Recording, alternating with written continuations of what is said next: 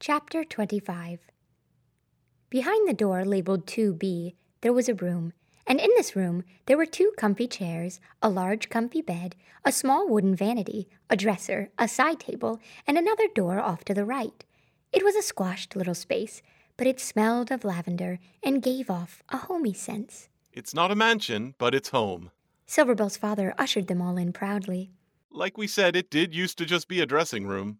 Feel free to sit anywhere you can. Her mother allowed kindly as she walked over to the vanity. Hot tea, anyone? She offered, picking up a little blue kettle. Sure. Silverbell said, not certain what she did or didn't want now that suddenly she had everything she had ever been looking for. Hot tea, you guys? She said, looking to her friends. Sure. Said Louis with a polite nod. Sure. Said Tico with a gracious smile. I'm all right. Said Poem, eyeing the room skeptically. Thank you. Very well. Five cups then. And Silverbell's mother set to work on making five cups of tea. It was warm and tasty, and comforted their stomachs, and made them all quite sleepy. You must all be quite sleepy. Silverbell's father guessed quite correctly, We are. We are. Louis assured him. We haven't gotten a lot of sleep and definitely not any good sleep. Oh, goodness. Silverbell's mother was quite distraught. We'd hoped to talk with you, for we have so many questions about what's been happening and where you've been. You do? Silverbell had always been so busy wondering about her parents, she had never really taken the time to think that they could possibly have been wondering about her. Of course, Her father seemed quite shocked that she could have thought otherwise. as I'm sure you have many, many questions for us. More than you could possibly know. Tico practically screamed at them, reeling from the excitement and probably all of the sugar cubes in his tea as well. We don't doubt it. Silverbell's mother smiled on the four children before her, of whom three were smiling back, for Poem was looking about the room quite warily, as if the walls were about to cave in at any moment. But such things are long winded and heavy on the heart, so maybe we should wait until morning. Maybe we should. Louis agreed, taking a long and luxurious yawn that made Silverbell and her parents giggle. Oh, it breaks my heart to think of what you all have gone through. Silverbell's father bemoaned.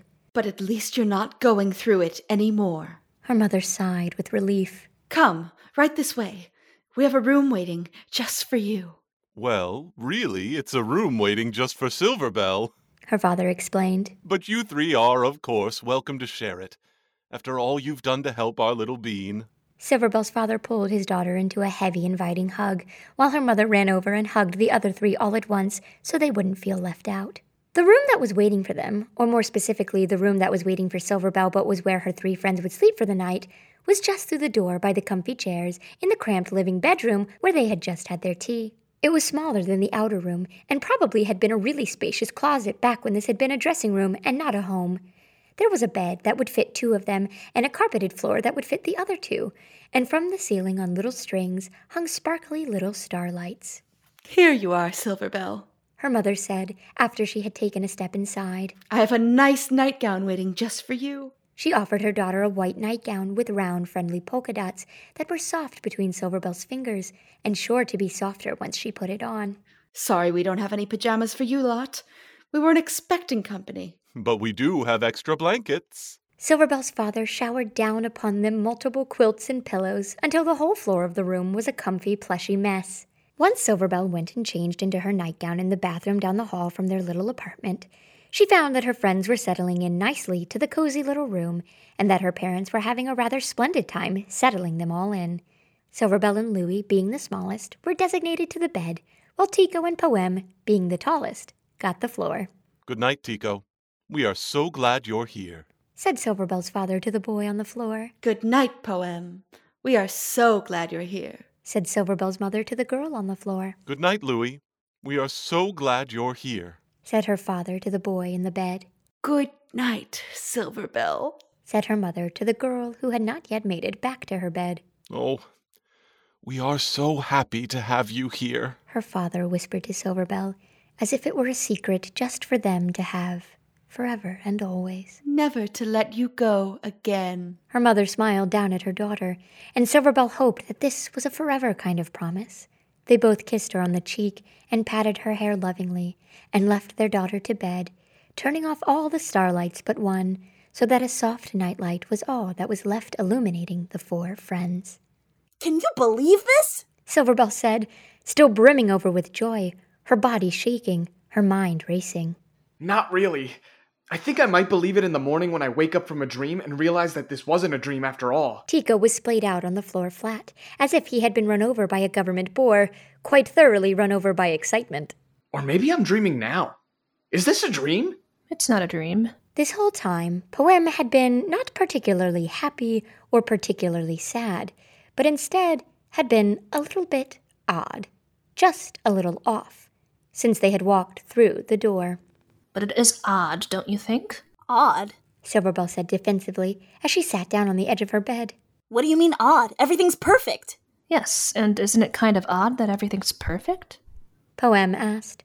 What? No. Why would that be odd? Silverbell asked in return, starting to grow angry. You're odd. I mean, no offense. Poem sat herself down cross legged next to Tico on the floor, quite pensive, quite in thought. I just wonder if it's such a perfect world, why wouldn't my mother have brought her family here? Why did she choose to risk it all out in the real world and lose? I don't know. Have you considered that she maybe wasn't very smart? Silverbell tensed so tight she thought she might explode. Whoa, Silverbell. Louis said, shocked at how mean Silverbell had gotten so quickly. For your information, Silverbell, I had not considered that. Poem snapped back, not about to be walked over. I'll just ask my father tomorrow. You're going to leave? Louis looked to her in utter shock. The idea is so perfectly horrifying to him. Of course I'm going to leave. I don't live here. Poem almost laughed. The idea is so perfectly absurd to her. Aren't we all going to leave?